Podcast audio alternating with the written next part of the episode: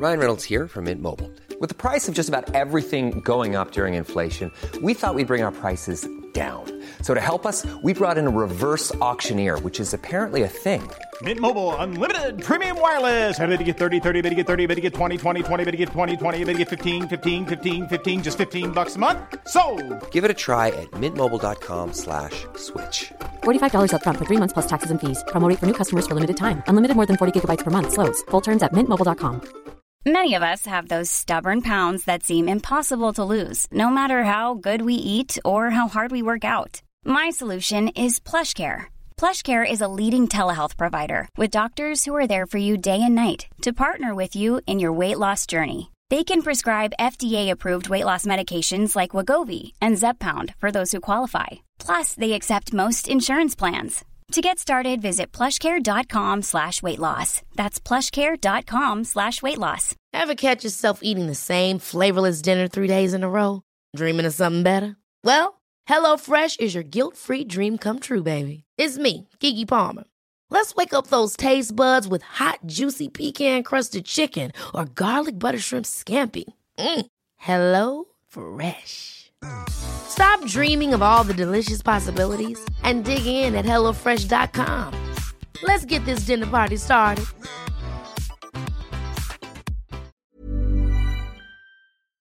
Ukas episode er sponset av Cura of Sweden. På deres nettside curaofsweden.no får du 30% rabatt på alle produkter med koden TP30. Vi legger linken i episodebeskrivelsen, så kan dere sjekke utvalget. Og husk, koden TP30 gir 30% rabatt.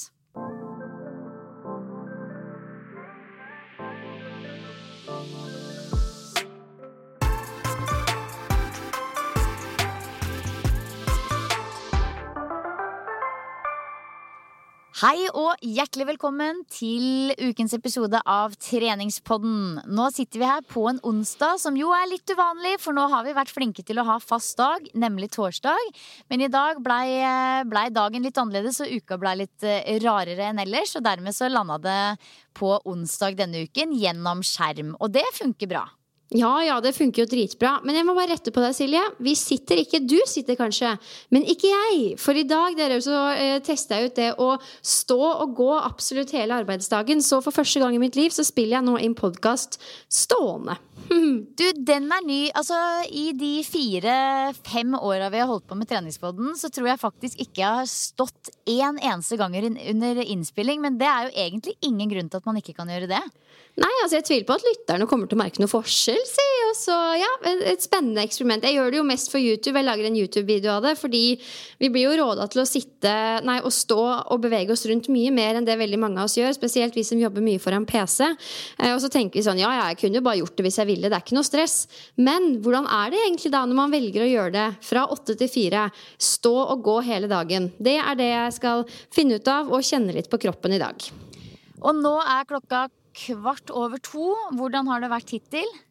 Det kan jeg ikke avsløre. Det må dere gå inn på YouTube for å se. Nettopp. Nettopp. Men uh, vet du hva, jeg skal være helt ærlig og si at jeg er litt overraska. Det, uh, det, er tyngre enn man skulle tro, faktisk. Jeg er ikke vant til å stå så mye av gangen. Og det kanskje blir tatt litt på senga av hvor, uh, ja, hvor slitsomt det er, da. I hvert fall nå på tampen.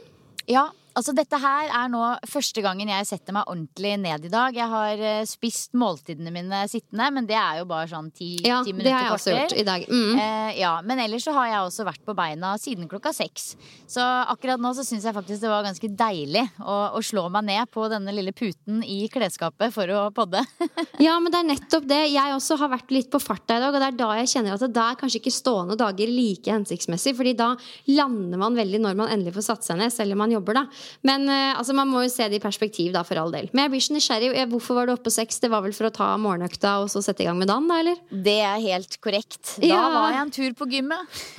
du var rett og slett på gymmet og pumpa jern? Var på gymmet og pumpa litt jern. Så, så, sånn er det. Og etter det så har det gått litt slag i slag. Men uh, ja, det er en fin, ganske ordinær onsdag. Og igjen ganske deilig å sette seg ned rett ned på rumpa nå. Men det er jo som du sier, Pia, at det er jo de dagene man kanskje er mest på farta, hit og dit, skal litt frem og tilbake i møter og sånn, at det er minst hensiktsmessig å, å på død og liv skulle stå når man jobber med administrative ting også. Men hvis man har en veldig stillesittende dag, så går det jo an å prøve å være litt bevisst på, på, det med å variere både sitte og stå og ta med seg eh, PC-en opp på kjøkkenbenken, eller eh, om det er mulig å stable, stable den oppå noen bøker på kontoret eller lignende, da. Så det er jo variasjon som er det aller beste når det gjelder eh, hvordan vi beveger oss. Ja, og det er veldig lite jålete det rigget her. Altså, jeg står ved kjøkkenbenken med, med PC-en på et par bøker, og ja, veldig hjemmesnekra. Men, men det funker. Det funker. Du, vet du hva? I dag så har vi planer om å fortsette den gode praten om lykke. Og denne uken så skal vi ta dialogen i en litt mer sånn personlig retning. Um, og snakke rundt hva det er som gjør at uh, ja, jeg og du da, Pia, har det så bra som mulig i livet. Så vi skal rett og slett dele våre egne lykkehacks som bidrar til at vi har det ja, er så tilfredse som eh, mulig, da. Prøver i hvert fall på det. Og det gjelder jo da når det gjelder liksom trening, privatliv, jobb og osv. Og, og jeg vil jo bare virkelig anbefale dere som ikke hørte forrige ukes episode, å høre den først. For den legger litt sånn grunnlaget for å ta denne episoden videre. I dag blir det jo på en måte litt sånn, jeg vil ikke si synsing, men egenerfart eh, eh, informasjon ut i kanalen. Altså, det er jo ingen som kan komme og ta oss på at nei, det du sa der, det var ikke riktig riktig. For det, det, er jo på en måte ting som gjør oss lykkelige. Det er ikke sikkert det gjør dere andre der ute i, i gata like lykkelige å gjøre de samme tingene. Men uh, hør gjerne på episoden vi kom ut med forrige uke først, hvis du ikke har gjort det. Og så håper vi jo å inspirere litt videre i dag. Ja. Yes, Det er jo viktig å understreke at vi er ikke noen sånne lykketroll som går rundt og er happy go lucky hele tiden. Vi har alle dårlige dager, så det her er ikke noe sånn fasiten til et lykkeligere liv. Eh, det er mer sånn, sånn som du sa da, Silje, bare hva vi gjør aktivt i hverdagen vår for å ha det bra og være lykkeligere, til forhåpentligvis inspirasjon til dere som lytter, da. Ja, og det er jo nettopp det at når jeg satte meg ned med dette her, så var jeg litt sånn åh, jeg vet jo at det er en del ting som jeg liksom aktivt går inn for å gjøre for å ha det bedre, men hvor mye er det, liksom? Og så tror jeg jeg sa til deg litt sånn random, kan vi ikke bare komme med fem tips hver, da? Fem, fem lykkehacks eh, hver, sånn sirkus. Og så kjente jeg jo at eh, dette her går jo over stokk og stein. Altså jeg klarte ikke å begrense meg, på en måte. Så det endte jo opp med å bli en ganske stor, god liste med lykkehacks. Fordi det er jo det som er litt spennende òg. Hvis man faktisk begynner å tenke litt over hva er det jeg gjør for å tilrettelegge for å ha det bra, så er det jo kanskje en del mer ting enn det man egentlig kanskje vet om og ser for seg. Ja, åpenbart. Vi, var, vi, ble jo litt sånn løst enige om fem ting, og så får jeg på øret fra Silje liksom sånn 'Jeg klarer ikke å begrense meg, det må bli mer enn fem'. Og da ble jeg sånn 'Ok, hvor lykkelig er du', liksom? Jeg, jeg følte nesten litt, litt, sånn på press om at uh, her skal vi være lykkelige! Men, uh, men, det er jo som du sier, når man dykker litt inn i det, så kommer man på liksom mange sånne småting. Og sånn som vi lærte i forrige ukes episode, som han uh, kameraten vår Aristoteles sa, lykke ligger i handlinger, og det er, blir vel kanskje dagens episode litt sånn bevis på, da. Ja, for det er jo så innmari tydelig når du får det ned på papiret, at i hvert fall mine hacks Det er veldig mye handlinger. Og, og, og det er jo på en måte ting som ikke nødvendigvis alltid går av seg sjæl heller. Man må på en måte man må tilrettelegge litt for å få det til, og man må, man må rett og slett gjøre det. Det går ikke av seg sjøl. Men før vi begynner å dele disse hacksene, Pia, så er jeg egentlig litt nysgjerrig på om om du kom i gang med denne takknemlighetsdagboka, eller om du fikk kommet i gang med den uh, takknemlighetsgreia. Det var vel enten dagbok eller at du skulle dele tre ting du var takknemlig for til kjæresten din, var det ikke det, denne uken? Ja, ja, ja, stemmer det. Ja, altså Det var jo egentlig en greie jeg gjorde fast før, og så hadde det svint litt hen. Så uh, forrige ukes episode var det mulighet til å liksom, ta det opp igjen. Så det har jeg gjort, og det har vært veldig hyggelig. Det er jo en veldig fin måte å avslutte dagen på. Uh, hver kveld før jeg og kjæresten min skulle sove, så skulle, jeg sier jeg tre ting som jeg er takknemlig for den dagen. Uh, og det Altså, det er ikke sånn, ikke, jeg kan ikke måle at det har gjort enormt mye for lykken vår, men, eh, eller min, da, men det gjør at man legger seg veldig sånn tilfreds, fordi man da automatisk har litt fokus på de tingene man har satt pris på den dagen. Så tommel opp fra meg. Det anbefales videre. Oh, han, kom han med litt innspill òg? Sånn 'Å, det jeg er takknemlig for, det jeg er' Eller var det du som dro den han solo? Eh, altså Jeg dro nok toget, men han hoppa på toget og satt på noen stopp. Eh, så uten tvil, det ble en god vibe i senga. Åh, så koselig! Ja, anbefales. anbefales Det er Veldig veldig hyggelig. veldig hyggelig Oi, Hvis du ikke har kjæreste, gjør det til bikkja di, gjør det til deg sjøl. Sånn. Ha fokus på det som har vært bra den dagen, for det er, jo, det er jo alltid noe som har vært bra. Absolutt. Hva er ditt første lykkehack, Pia? Trommevirvel, det er trening! Altså, jeg, det er viktig for meg å understreke at det, det er jo ikke sånn at uh, den, den første tingen jeg sier, er det som troner øverst på lista. Så det er ikke sånn at trening liksom er det viktigste, men det er jo, når jeg tenkte over dette her, da ganske høyt oppe. Eh, altså det er jo en grunn til at jeg velger å prioritere trening så ofte som jeg gjør, og det er jo også fordi man til dels har blitt litt avhengig av det. Men altså den, den følelsen etterpå, når man er så stolt av seg selv over å ha gjennomført et stykke arbeid, den stoltheten, den er jeg positivt avhengig av. Da jeg elsker den følelsen, og det er nok grunnen til at Altså, det å trene er som en sånn der lykkekaramell og en kilde til mestringsfølelse som bare Uansett hva Jeg husker når jeg hadde fått Sylvester òg og var hjemme eh, med han i barseltida. Uansett hvor dårlig jeg hadde sovet, liksom hvor, hvordan hormonene herja Bare jeg fikk gjort noe, liksom, bevegd på meg, så er det som å det har sikkert sagt før, det er som å liksom riste løs på kroppen og bare omrokere litt på alt. Og så kommer man ut av det og er en helt ny vibe. Altså, det er fantastisk. Ja, vet du hva? Den deler jeg, og det er jo også helt åpenbart at det er eh, en greie som fungerer for de aller fleste. Det er jo den mestringen som du beskriver, og den kjemiske reaksjonen med masse endorfiner og adrenalin og lykkehormoner som bare kommer snikende i kroppen etter trening, den er altså så god, og den blir man jo, som du sier, positivt avhengig av. Og jeg er ganske, vi, har, vi har ledd av det flere ganger her hjemme hos oss. Når vi liksom lager frokost, så er det alltid litt tydelig hvem som har vært på trening, og hvem som ikke har vært på trening. For det er sånn ja. annenhver dag-opplegg her hos oss. Og det er liksom den som ikke har vært på trening, er liksom litt sånn groggy og litt stille og ser litt slasket ut. Og den som har vært på trening, lukter nydusja og er sånn woho! Skravla går. Så, så man kan virkelig, virkelig merke forskjell, altså. Det er et sjukt godt poeng, faktisk. Jeg trener jo ikke så ofte så tidlig som dere, men jeg kan absolutt se det for meg. Den som, den som har trent på morgenen det, Man kan jo kjenne seg hvis man har dratt på jobb og på kontoret. Man kommer inn og har gjort en eh, halvtime, time med trening, dusja og så kommet seg på jobb. Man føler seg jo on top of the world, liksom. Kontra de som har rulla ut av senga og bare ramla ned på kontorstolen. Så det, ja, den, den er litt artig, det eksempelet der, faktisk. Ja, Men eh, hva med deg? Ditt første? Du, ja, nei, altså For min del så var det noe som bare kom litt sånn kjapt eh, opp i toppen av topplokka her når jeg satte meg ned. Det første var faktisk det å faktisk planlegge litt rolige dager i mer heftige perioder. Fordi det er en ting som jeg på en måte føler har brent meg veldig på før. At jeg f.eks. reiser vekk en hel helg på et eller annet event eller lignende. Kommer hjem søndag kveld, er egentlig liksom full av lykke og glede og opplevelser og høy på livet. Og så kommer mandagen med et brak, og så har du på en måte kanskje da en full dag som da blir fryktelig tung og slitsom. Fordi da skal man på en måte krasjlande litt etter alle opplevelsene i helga. Eh, og det er en ting som jeg prøver å være bevisst på. At hvis jeg ser i kalenderen min at ok, nå blir en heftig periode framover. Her blir det en del litt lengre dager. Litt kveldsjobbing, litt helgejobbing. Da skal jeg være flink til å plotte inn et lite tomrom i kalenderen. Der hvor jeg kan fylle på med litt ekstra ro, gå på yoga. Ta en yoga nidra og rett og slett ha litt alenetid. Og jeg er ganske sikker på at når jeg gjør det, så bidrar det til at jeg har det mye bedre. Fordi eh, det å liksom krasjlande inn i en mandag etter å jobbe helg, f.eks., med full dag, det er noe jeg har brent meg på så mange ganger, og da blir man sliten typ langt utover uka. Akkurat som om du har vært på fylla, egentlig. Eh, og nå gjorde jeg det nå på mandag. Ikke sånn fullt og helt, men jeg jobba hele helgen. Hadde kurs fredag, lørdag, søndag. Var egentlig ikke så sliten søndag kveld, men mandag så kjente jeg det.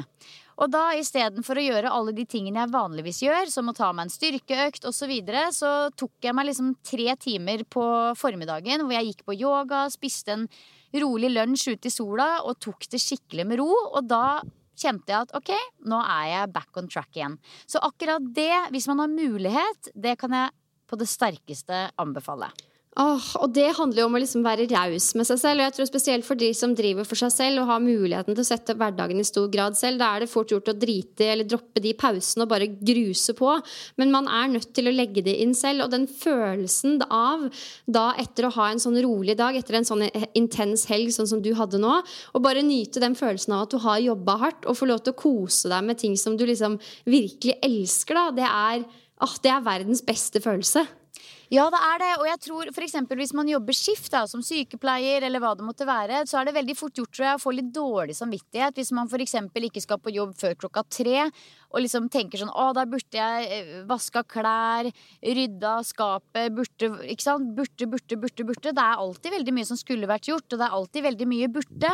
Men at man kanskje da er litt rå på OK, jeg skal faktisk jobbe fra tre til ti i kveld. Jeg tar meg denne formiddagen eh, til å gjøre noe hyggelig for meg selv. Det tror jeg er ganske viktig for å ha litt overskudd eh, ja, i hverdagen. Da, for å ha det bedre.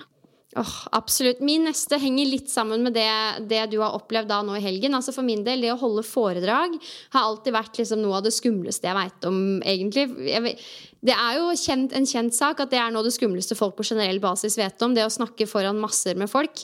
Eh, men av en eller annen grunn så har jeg alltid pusha på at jeg skulle gjøre det. da, Og det er nok fordi jeg har lært meg å bli så sinnssykt glad i følelsen etterpå av å liksom få det til og kjenne at åh, oh, shit, dette her gikk bra, jeg naila det.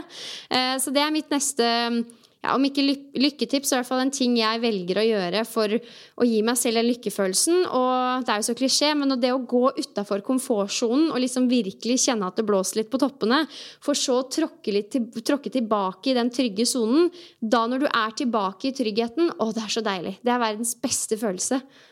Ja, fantastisk.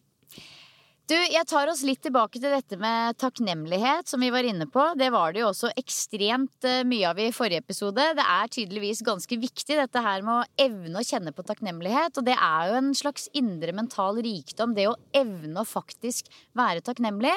Så enten det å drive med eh, takknemlighetsmeditasjon, litt sånn fast rutine på det, at man bruker typ fem minutter hver morgen eller fem minutter hver kveld til å eh, verdsette de tingene i livet man eh, er takknemlig for, eller noe man har gjort den dagen som man er takknemlig for. Eh, eller eventuelt da bare sånn meditasjon generelt, egentlig, for min del, er bare utrolig verdifullt. Det er jeg helt overbevist om at det gjør at jeg har det veldig mye bedre.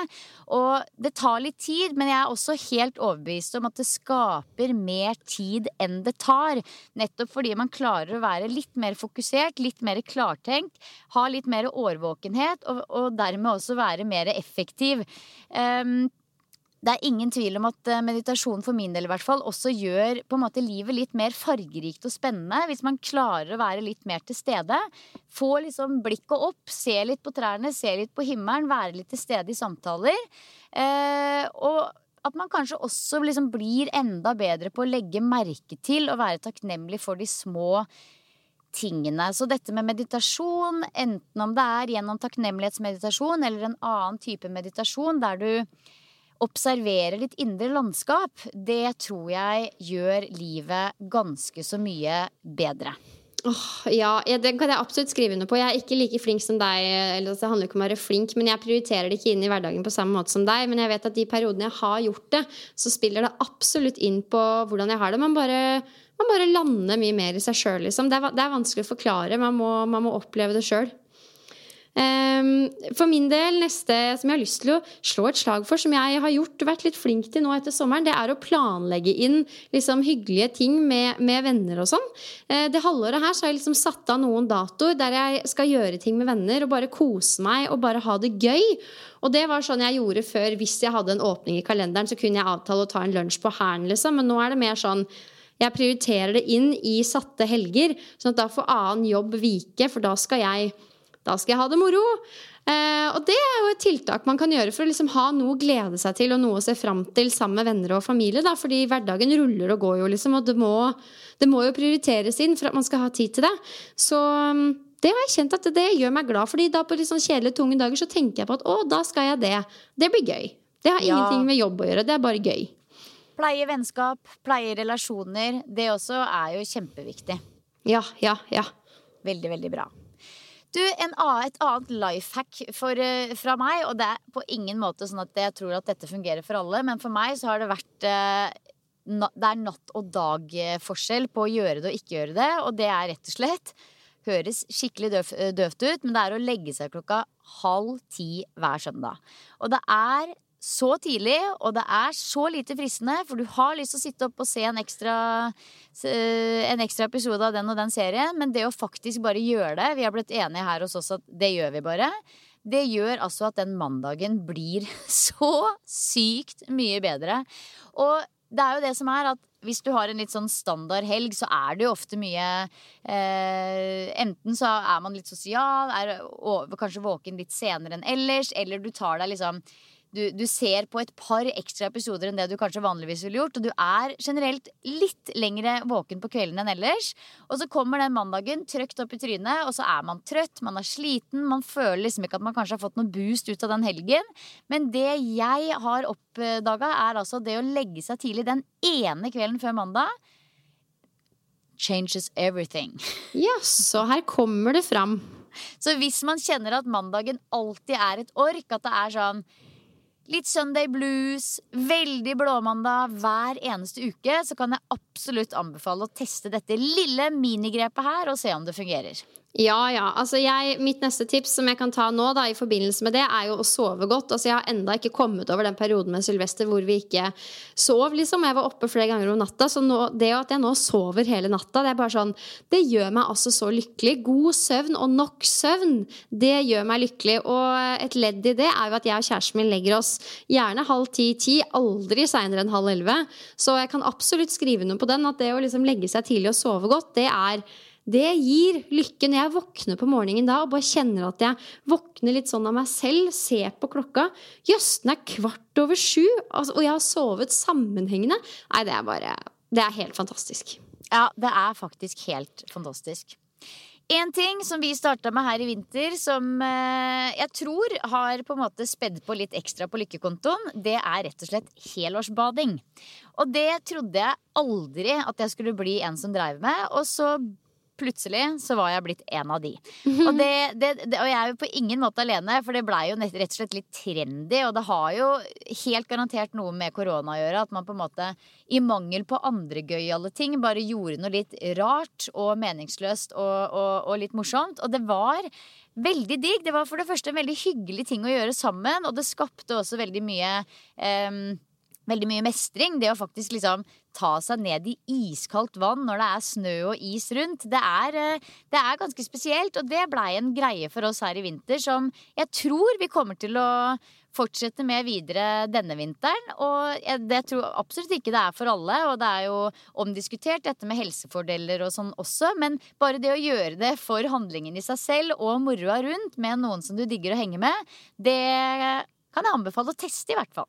Åh, oh, Enig. Det, jeg var med en venninne og testa utebadstue her om dagen, og så bada vi etterpå. Det var veldig sånn artig aktivitet å gjøre sammen. Å gjøre sammen. Det er veldig hyggelig. Neste, kanskje opplagt, men eh, den er ikke noe mindre verdifull av den grunn. God mat. Altså god mat i alle eh, former og farger og fasonger. I hverdagen så liksom finner jeg masse masse glede i sunn, hjemmelagd mat, sånn som vi snakker mye om her i treningsboden, Silje. Og det å liksom naile det å ha grønnsaker i kjøleskapet, slenge sammen en salat, mm, den var sunn og god, jobbe videre. Altså å, å, å klare å få i meg sunn mat i hverdagen, jevnt og trutt, det gir meg veldig mye glede og lykke. Men også det når helgen kommer. Dra på Meny, shoppe inn masse god mat. Candy King, trøkke et par eh, karamellfudge på veien hjem. Det er også lykke. Så bare sånn generelt mat som en kilde til lykke, det, det må vi slå et slag for. Og er, så er det veldig mye annet òg. Det er generelt mye følelser knytta til mat for mange. Men vi må ikke da oppi liksom den følelsesspiralen glemme at det, det skal jo være lykke og kos, det å få lov til å spise så mye god mat som det vi gjør her i Norge, da. Absolutt. Du, En annen ting som eh, har blitt mer og mer tydelig for meg, både gjennom yogaen og, og, kanskje litt spesielt etter dette studiet på buddhismen nå i vår, det er det å prøve å unngå å fokusere altfor mye på det som er et problem. Altså Problemer og utfordringer de oppstår hele tida, og man må deale med dem på et vis. Ingen tvil om det. Men det å liksom dyrke problemene og bygge veldig oppunder dem, og ikke minst hele tiden prøve å løse dem, eh, det gjør egentlig bare at du gir dette problemet masse ekstra energi, og da ender du ofte opp med å bare rett og slett forsterke problemene. Så for meg så har det blitt eh, litt sånn prøver å ha et bevisst forhold til det. At når du støter på et problem, blir litt obs på at der er det et problem. Hva gjør vi nå? Hvordan kan vi jobbe rundt dette på en litt sunn, smart måte? Og det her er egentlig et veldig viktig kjerneelement i buddhismen. Og det, er, det kalles forgjengelighet. Dette med å eh, på en måte oppdage og innse det at alt er i endring. Det er ingenting som varer evig. Stress, uro, ulike følelser. De kommer og går. Det er på en måte eh, veldig veldig slitsomt å drive og stritte imot alt som er ubehagelig. Så det å heller prøve å akseptere at ting er litt som de er, det tror jeg er viktig for mange, og jeg jobber veldig mye med det selv. Ikke dyrke problemene, men prøve å heller riste dem litt av meg.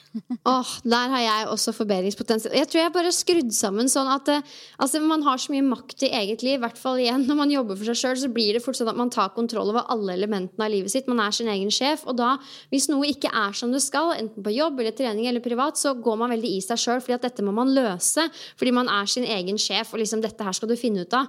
Og da liksom bare lene, trene seg på det, og lene seg tilbake og bare tenke sånn det går over. Ikke gi det så mye energi. For jeg er sånn, da går jeg og kverner og kverner og kverner. og kverner For å sette det på spissen. da Og det, ja, når jeg tenker meg om, det er jo sånn Jeg blir ikke noe lykkelig av den kverninga, og jeg løser jo ikke en dritt heller. Absolutt ikke. Eh, og det er egentlig Ja, eh, her, den her er litt rar, da. Men jeg tror kanskje du føler meg, Silje. Jeg har skrevet 'krangle' i notatene mine, men det er ikke riktig. egentlig. Men eh, la oss heller kalle det gode prater da, i nære relasjoner, f.eks. med kjæresten. Fordi jeg tenkte på det her om dagen. Da var det noen greier som jeg hadde gått og båret og holdt inni meg over så lang tid. Fordi jeg tenkte at jeg vil ikke skape unødvendig dårlig stemning. Eh, det går sikkert over. Ja da, ja da, ja da. Men så var jeg sånn at hva, nå må jeg bare snakke om det. Og det visste jeg at kom til å føre til litt dårlig stemning. Det gjorde det også. Men med dårlig stemning, eller med litt konflikt, da, eh, så kommer man jo også nærmere hverandre, og man får lufta følelser. Og den følelsen man har etterpå, når man da har snakka litt fram og tilbake, den er jo helt fantastisk. Så selv om det er helt jævlig å kalle det krangle, for å si det enkelt, så er jeg veldig glad i den følelsen av å ha fått letta på trykket, og på den måten ja, komme litt nærmere, da. Det er mye bedre det enn å gå liksom inne med ting som du egentlig kunne tenke deg å si høyt. Um, så det å tørre å være ekte med følelsene sine og si det høyt, tørre å kommunisere, det er noe som gjør meg lykkelig. Jeg, å, jeg pleier å kalle det å liksom hoppe utfor stupet. Du vet Når du står der så lurer du sånn skal, skal ikke, skal, skal ikke, så er det en sånn regel for meg selv at du skal alltid hoppe. Og så får du bare gå som du går. Fordi det er mye bedre enn å liksom gå inne da med, med vonde følelser. Ah, ja. Ta praten. Ta praten, rett og slett. Gode, ja. gamle ta praten. Ta praten, ja. Du, En eh, ting som jeg tenkte å dra litt videre fra forrige episode også, det er dette med dette begjæret som jeg nevnte, som da kan høres ut som noe veldig seksuelt, men da igjen fra buddhistisk psykologi så handler det da om at vi har veldig mye begjær, vi mennesker. Vi ønsker oss veldig mye kortvarig lykke veldig ofte. Og så handler det litt om å kanskje prøve å slukke litt av dette begjæret fordi det nettopp ofte bare fører til kortvarig lykke. Så det, eh, det jeg prøver å jobbe litt med i forhold til dette med overforbruk når det gjelder klær og alt mulig ræl, prøve å liksom trappe litt ned på alt mulig som man kanskje ikke trenger så mye av, det er å hver gang jeg får veldig lyst på noe, så spør jeg meg selv Kommer jeg til å bli ulykkelig hvis jeg ikke får den tingen?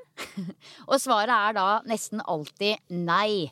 Så det å liksom ikke fòre begjæret Men når det er sagt, jeg er ikke helt Altså, jeg kjøper ting, jeg også, men jeg lar det ofte gå litt tid og ser om jeg på en måte fortsatt har lyst på det.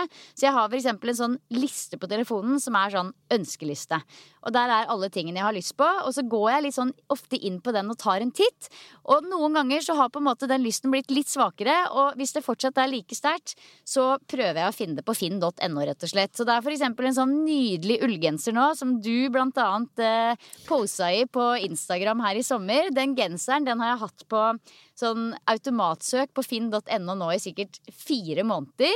Eh, og den genseren er sånn Altså, jeg har så lyst på den genseren, men jeg trenger den egentlig ikke, hvis du skjønner. Men så har jeg i hvert fall bestemt meg for at hvis jeg fortsatt har lyst på den genseren nå utover høsten, så skal jeg kjøpe den, men da skal det være et brukt kjøp. Jeg skal ikke strikke den selv, skal ikke få noen til å strikke den for meg. Det skal være et brukt kjøp, så kan jeg i det minste ha litt god samvittighet. Men det er noe med det å liksom spørre seg litt, litt sånn hvor viktig er denne tingen sånn egentlig? Det tror jeg er litt lurt, og spesielt med tanke på litt sånn klima og miljø og den retningen der. Ja, for jeg føler at Mye av lykken i det å kjøpe seg nye ting ligger i forventningen om at når jeg først får det, da kommer jeg til å bli lykkelig. Men jeg opplever ofte at de, jeg, de gangene jeg gir etter for det begjæret som er sånn, at hva, jeg trenger en ny basic garderobe, jeg må ha noen gensere eller bukser og sånn. Og så gir jeg etter, shopper, får det i hus, og så legger jeg det bort. Og så tenker jeg ikke så veldig mye over det, egentlig. Ok, jeg tar det jo kanskje på meg en dag, men det er sånn, da er på en måte den haien litt forbi.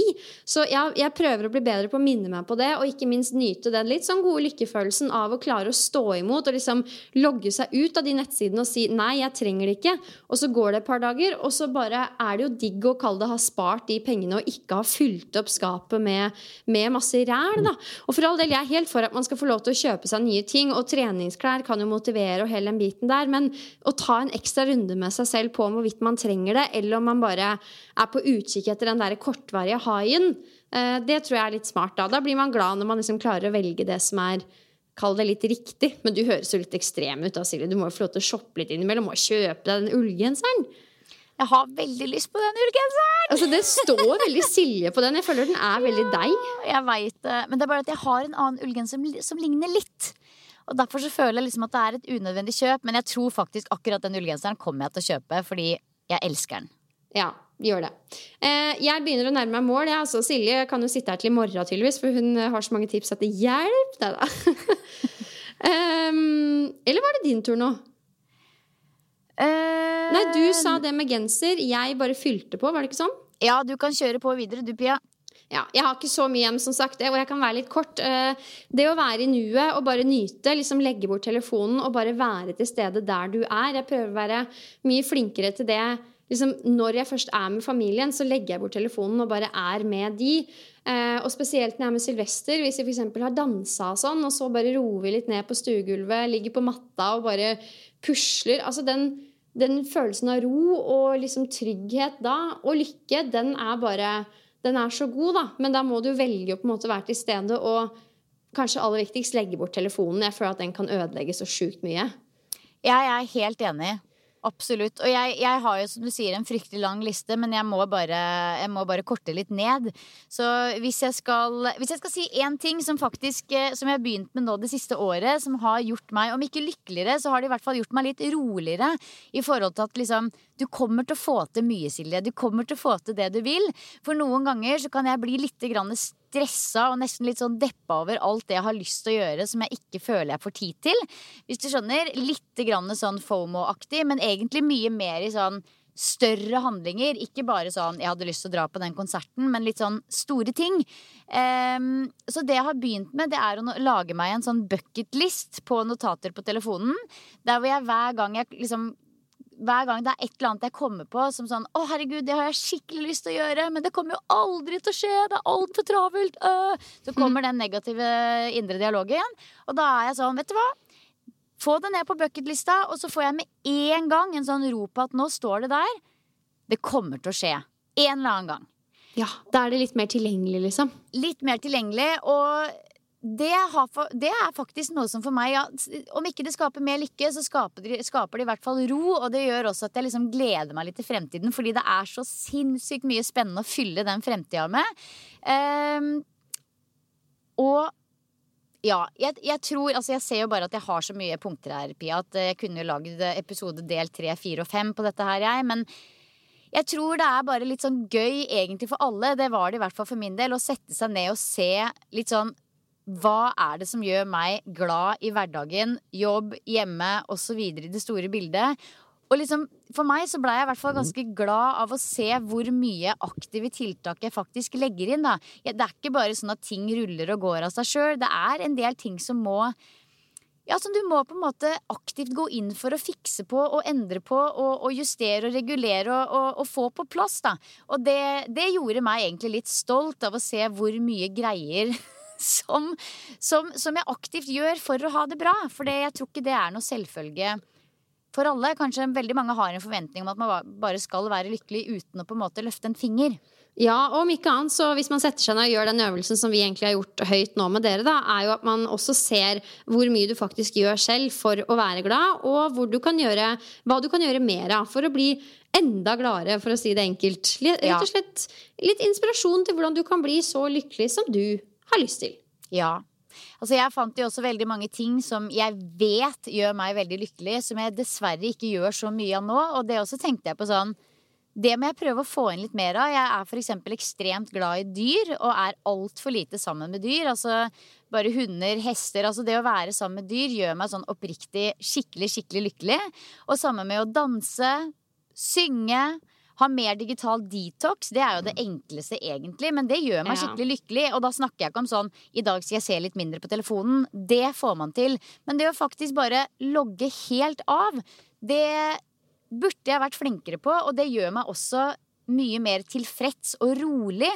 Så ja, jeg tror bare det er um, det er veldig mye vi kan gjøre også mer av, som vi vet gjør oss lykkelige. Og det også er jo litt fint at liksom, det er noe mer å hente på lykkekontoen der, da. Ja, absolutt. Det er så rart at vi nå i 2001 føler at vi liksom er noobs uh, som har forlatt jordas overflate så fort vi ikke har telefonen i løpet av en helg, liksom. Mens før så hadde man jo ikke den der forbanna telefonen. Altså, vi må minne oss selv litt på det, det har ikke en dritt å si, liksom. Det er så viktig, det Nei, altså, Hvis Instagram hadde blitt borte i morgen, vi hadde fortsatt vært de samme folka, for å si det ja. sånn. Ja. Så, og tenk da på alle timene som var lagt ned. Det er liksom litt sånn, ja. La oss håpe ikke at det skjer, da. Det hadde kanskje vært mer i krise for deg enn eh, enn mange andre. Men, eh, men, jeg tror for mange så ville det vært en lettelse også, egentlig.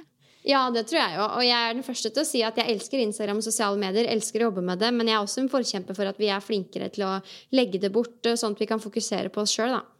Ja. Men ja, vi får jo bare avslutte med at det er så mye å hente her. Og det er så mye gøyalt og fint som man aktivt kan gå inn for å gjøre for å ha det litt bedre. Ja. Don't worry, be happy. Yes. Det er tid for ukas boost. Hei! Ukens boost det som ga meg en boost siden sist Det er en del ting, da, i hvert fall nå som man har vært fokusert på at man er så innmari lykkelig hele tida. Men uh, det var en på Instagram som sa til meg at uh, hun syntes jeg var uh, Hadde lyktes i det fokuset mitt om å liksom prøve å være litt morsommere på Instagram. da Husker du ikke jeg sa det at jeg hadde lyst til å ha det litt mer gøy der? Og liksom, jeg, er litt lei, jeg er litt lei av Instagram på mange måter, så jeg kjente at jeg måtte fornye meg litt. Og da var det Elise som slida inn i DM og sa at her er du inne på noe, Pia. Du gjør en god jobb. Tommel opp. Og da fikk jeg en god boost. Og det er også helt i tråd med det vi snakka om forrige uke, om å liksom komplementere folk når man virkelig, virkelig, mener det, og si det til folk. Eh, Elise, det ga meg en skikkelig boost, så tusen takk for at du tok deg tid til det. Herlig, altså. Det er ja, helt fantastisk. Du trenger ikke å være så avansert hver gang, Silje. Hva er din boost? Du, min boost, det er noe så enkelt som beinpressmaskina.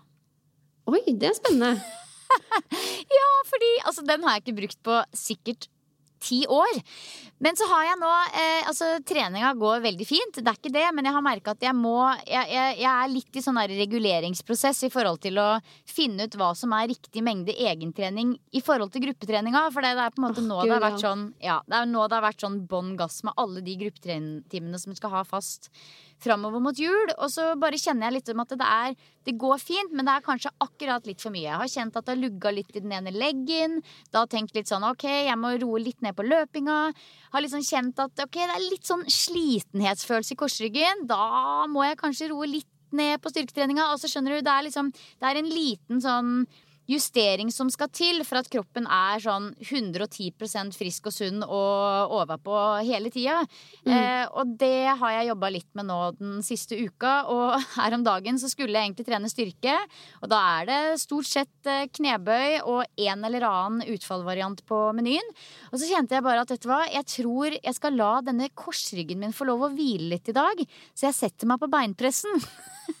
Spennende valg. Og vet du hva? Det var altså så digg, Pia. Det å bare moke på med bånn gass eh, og masse styrketrening på beina uten, uten, å skjenke på en måte overkroppen en tanke.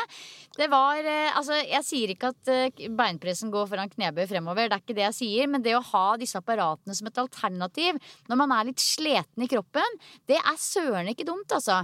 Så jeg bare tenkte jeg skulle si det høyt, at eh, man skal ikke undervurdere apparatene. Det er, eh, det er så mye bra med de også. og Spesielt for nybegynnere som ikke føler seg sånn kjempetrygge på teknikk i disse mer tradisjonelle basisøvelsene. Men òg hvis man rett og slett bare er litt sliten. Har lyst til Ja. å trene styrke, men ikke bli sånn helt pumpa, liksom.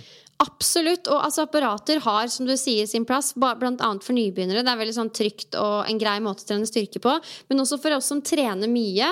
Eh, hvis man liksom trener full kropp tre-fire ganger i uka, så kan det fort bli litt mye for liksom kroppen som helhet, og da spesielt utsatte områder som f.eks. rygg, hofter, skuldre. Så det å isolere en bevegelse og ta bort litt av den loaden ved å sette seg i et apparat, så ikke kimse av det, fordi da lar du f.eks. nervesystemet blant annet, og eller nervesystemet, det blir helt feil å si, det jobber jo for det om. Men mange deler av kroppen får slappa litt mer, og så er det heller da muskulaturen isolert sett som får lov til å jobbe. Beinpress er jo en ganske sånn helhetlig bevegelse, da. Men hvis man f.eks. sitter i en lårkøl eller en leg extension Du ser oss jo ikke ofte gjøre det, men det har sin plass. Det Det har absolutt sin plass, og jeg er så godt voksen nå at det koster meg ingenting å sette meg i beinpressen. No, ikke noe skam i det hele tatt på det. Det er, det er en grunn til at man gjør det sånn. Og, og jeg vet at 95% av mine øvelser vil alltid være funksjonelle og flerleddsøvelser og hele den biten der, men det å innimellom sette seg på et apparat og bare gjøre greia si. Og kanskje fordi det koster deg litt mindre mentalt. Altså, noen dager så er det bare sånn tanken på å begynne å loade den stanga og sette den på, på, på nakken og kjøre på, liksom. Det er ganske heftig sånn mentalt sett, da. Og det å da liksom tenke ok, vet du hva, jeg skal trene styrke, men det blir litt mer apparater i dag, det kan kanskje gi den styrkeøkta litt sånn light når det gjelder den mentale forberedelsen. Ja, absolutt. Altså, det er jo ingenting som er så krevende mentalt som å vite at du skal trene bein. Første øvelse er knebøy eller markløft. Og, eller hip thrust også. Det tar også litt av sjela mi. Men det jeg har gjort nå igjen, Jeg prøver også å kombinere dette her med gruppetrening og egentrening så godt som mulig. Og et verktøy blant annet er at jeg har begynt å dele opp overkropp og underkropp. Så nå trener jeg enten altså en av de to på øktene mine, stort sett, da, litt avhengig av hvordan treningsuka ser ut. Og jeg kjenner jo hvor mye mindre det koster meg nå å motivere meg til trening. Bare fordi at når jeg først skal ha bein, da vet jeg at ok, da er bein, da skal jeg ha den mentale innstillinga, og da får jeg det til. Mens hvis det er overkropp, så er det litt sånn lugnere og chillere, selv om de er harde nok, de økt nå, altså. Men uh, det er ganske digg å nå, å nå skille litt på det, kjenner jeg. Fordi før, hvis du hadde fire fullkroppsøkter i uka, du alltid starta med en flerreddsøvelse som krever mye, da er det liksom Da er det tungt å komme i gang, ass. Ja, fy søren. Altså, jeg trener jo ikke så mye egentrening styrke som du gjør. Det er stort sett to ganger i uka, så for min del så er det å trene helkropp liksom standarden for min del. Men, men, jeg, men jeg, jeg er veldig enig i det at hvis jeg får til en ekstra økt en uke, så er det ofte veldig digg å bare I dag blir det overkropp. Det, det koster mindre. Uten tvil. Ja, men jeg trener jo ikke så mye med styrke nå, Silje, fordi jeg får egentlig mesteparten av treninga mi fra liveøktene. Det er mer det å få inn litt tunge løft, altså med litt tyngre vekter innimellom, bare for å opprettholde styrke, som er eh, viktig for meg nå. Så, men ja, jeg kjenner at jeg må, jeg må ta det litt fra uke til uke, og etter hvordan kroppen kjennes ut, og hvor man er i syklusen, og greier og greier. Ja, ikke sant? Ja. Nei, så du, er, eh, du, er, du, du sliter litt med den reguleringa i forhold til eh, gruppetrening, du også? Ja, jeg har i hvert fall måttet innstille meg på at jeg må se an fra uke til uke. Jeg kan ikke følge programmene mine sånn som jeg gjorde før, på en måte. Men det er jo bare en kjempefin treningssak, det òg. Men eh, jeg tror jo at min treningshverdag er litt mer forutsigbar enn din, bare fordi at jeg har kun én type treningsform, mer eller mindre. Altså det er trening etter fødsel og mer vanlig trening, men det er på en måte litt av det samme. Eh, pluss at utover det så har jeg mest fokus på kun styrke, mens du har jo løp eh, som du ønsker å bli bedre på, og så ønsker du å trene styrke, og så har du masse forskjellige treningsformer online. Altså, du har mye, mye, mye greier. Det er veldig mye greier, men uh, igjen, det er veldig, veldig Man blir veldig allsidig. Det er det som Ja. er så gøy også. Altså, jeg blir aldri veldig rå på noen ting, men allsidig, det blir man. Og jeg liker veldig godt den følelsen av å være allsidig, men jeg liker ikke følelsen av å være allsidig og være sliten i korsryggen, så litt regulering skal til, og så blir det perfekt. Yes. All right. Jeg har fått lov å dele Gart, altså mannen i huset her, sin spesialsmoothie som han eh, serverer både støtt og stadig. Han har fått helt dilla på en ny sånn smoothie-oppskrift. Og jeg er jo også veldig glad i smoothie, men jeg er litt sånn som bare liksom du vet, putter oppi det jeg finner, og så blir det stort sett veldig bra. Og så noen ganger så ble det litt sånn Oi, den var litt rar i konsistensen. Men, men han er da sånn eh, som følger oppskrifter, og han har da begynt å lage en sånn skikkelig grønn og digg eh, energiboost-smoothie i flytende form her nå, som han eh, ofte serverer i, eh, med helgefrokosten. Og det man eh, Nå har jeg fått han til å lage det, skrive det opp for meg her. Det du trenger for å lage to ganske gode porsjoner med denne smoothien, det er eh, fire til seks blader med grønnkål. Ta ut det harde i midten, det er veldig viktig. Og det var egentlig derfor han begynte med den smoothien her, fordi vi har så sinnssykt mye grønnkål som jeg er sånn herregud, hva skal vi gjøre med all den kålen? Så fire til seks blader med grønnkål, ta ut det harde i midten. Deretter en banan, en avokado, en tommelstor bit med ingefær som du bare rasp, rasper opp.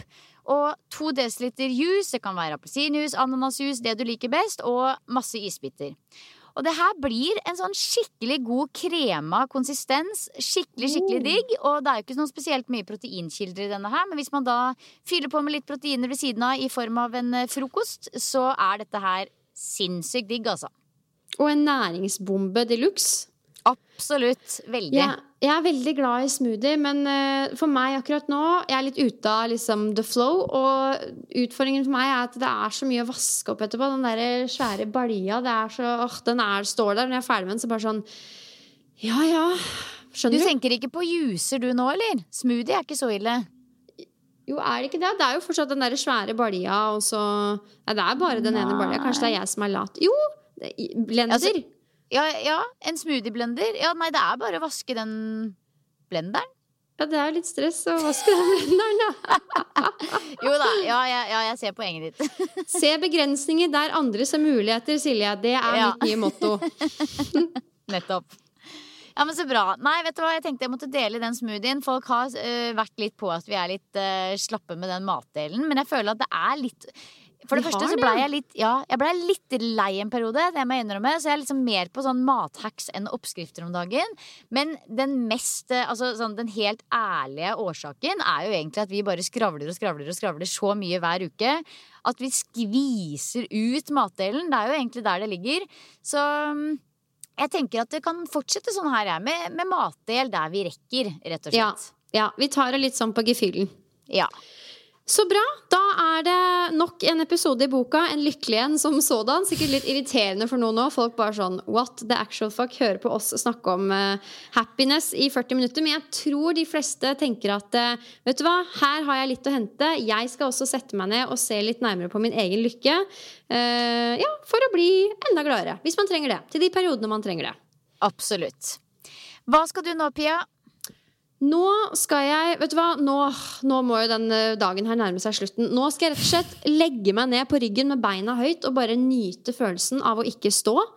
Uh, før jeg skal hente i barnehagen. Så jeg har en halvtime hvor jeg bare skal ligge på rygg og nyte. Uh, og ligge med beina høyt, altså. Ikke noe annet. Uh, og så skal jeg hente Sylvester. Så skal jeg leke litt, danse litt på Macarena, ha det gøy med han, spise litt middag. Og så er det livetrening i kveld. Åh, fantastisk. Så Deilig. Hva med deg? Du, nå er det Skal vi se. Nå tror jeg at jeg kommer til å ta meg en liten tur ut til sola når vi er ferdige å podde her nå. Sende over filene til klipperen vår Pontus og ta meg litt ut i sola nå som den er ute. Og så skal jeg faktisk lage deilige linsepannekaker til middag. Vi er aleine hjemme med ungen i dag, så da, er det sånn, da blir det litt ekstra luksus med mor. Linsepannekaker på menyen. Og så skal jeg ta meg ned i kjelleren og gjøre den jobben som har på en måte bare ligget og venta på meg nå i mange år, og det er å plukke opp den gigantiske, de gigantiske posene med gamle klær og gå igjennom. Fordi på lørdag så skal meg og to venninner stille oss på Vestkanttorget og selge klær. Og det er jo først og fremst bare fordi det er drithyggelig. Men det er jo også en skikkelig sånn for min del det, det er For det første fordi det er hyggelig, sosialt tiltak. Nummer to så er det òg fordi at jeg, jeg trenger et spark i ræva for å få rydda litt opp der nede. Altså mannen min, han er sånn Altså Han har så orden i sysaken i den boden at det er- nesten alfabetisk rekkefølge. Og så har du liksom en sånn lite hjørne som bare er mitt gamle trash. Og der snakker vi trash, altså.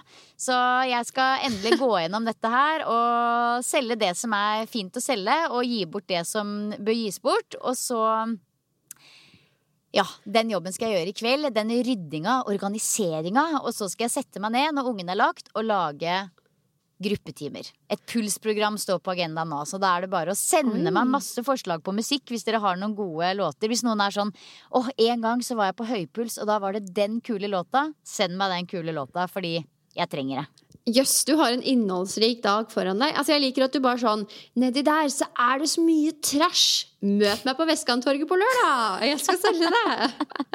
Det er litt diverse, da. Det er jo sånn, du vet, noen gamle skatter som man selv har gått veldig lei av. Det blir jo litt av det. Altså Det er det beste jeg veit når venninner er sånn 'Jeg skal gi bort klær, det er bare stygge ting, men du kan jo komme og se.' Så er jeg sånn 'Skal du kaste den? Skal du gi bort den? Jeg tar den.' Altså sånn, Ja, det, er, det er nesten enda finere enn det som er i butikken, fordi det er litt personlighet i klærne òg. Så jeg, jeg føler den 100 Ja, ja, men det er godt å høre. Nei da, så det blir en fin eh, onsdag her på Fornebu, og så Ja. Det var vel i grunn det, altså. Dere som lytter, nyt uka deres, kos dere, og så poddes vi igjen om en uke. Ha det!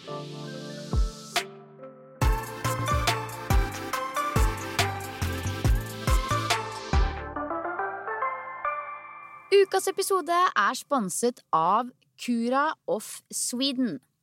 På deres nettside curaofsweden.no får du 30% rabatt på alle produkter med koden TP30.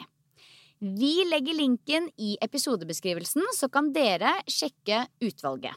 Og husk, koden TP30 gir 30% rabatt. Hi, I'm Daniel, founder of Pretty Litter. Did you know cats tend to hide symptoms of sickness and pain? I learned this the hard way after losing my cat, Gingy. So I created Pretty Litter, a health monitoring litter that helps detect early signs of illness by changing colors, saving you money and potentially your cat's life. Pretty Litter is veterinarian developed, and it's the easiest way to keep tabs on your fur baby's health right at home. Go to prettylitter.com and use code ACAST for 20% off your first order and a free cat toy. Terms and conditions apply. See site for details. Life is full of what ifs. Some awesome, like what if AI could fold your laundry? And some, well, less awesome, like what if you have unexpected medical costs? United Healthcare can help get you covered with Health Protector Guard fixed indemnity insurance plans. They supplement your primary plan to help you manage out of pocket costs. No deductibles, no enrollment periods, and especially no more what ifs. Visit uh1.com to find the Health Protector Guard plan for you. Hold up. What was that? Boring. No flavor. That was as bad as those leftovers you ate all week. Kiki Palmer here, and it's time to say hello to something fresh and guilt-free. Hello Fresh. Jazz up dinner with pecan-crusted chicken or garlic butter shrimp scampi. Now that's music to my mouth. Hello Fresh. Let's get this dinner party started. Discover all the delicious possibilities at hellofresh.com.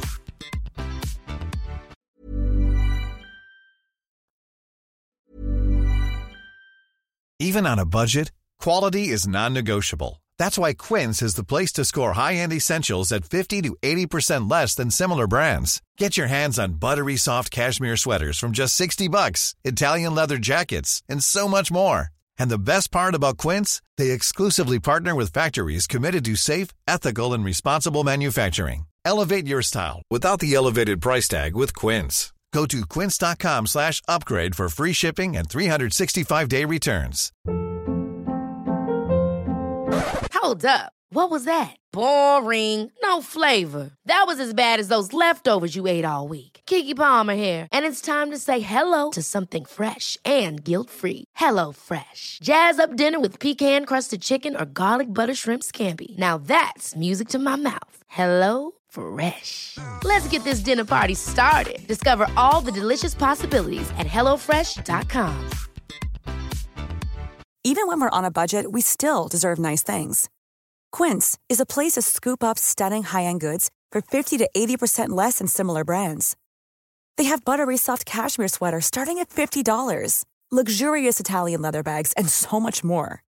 Plus, Quince only works with factories that use safe, ethical, and responsible manufacturing. Get the high-end goods you'll love without the high price tag with Quince. Go to quince.com slash style for free shipping and 365-day returns. When it comes to your finances, you think you've done it all. You've saved, you've researched, and you've invested all that you can. Now it's time to take those investments to the next level by using the brand behind every great investor, Yahoo Finance. As America's number one finance destination, Yahoo Finance has everything you need, whether you're a seasoned trader or just dipping your toes into the market. Join the millions of investors who trust Yahoo Finance to guide them on their financial journey. For comprehensive financial news and analysis, visit yahoofinance.com, the number one financial destination, yahoofinance.com.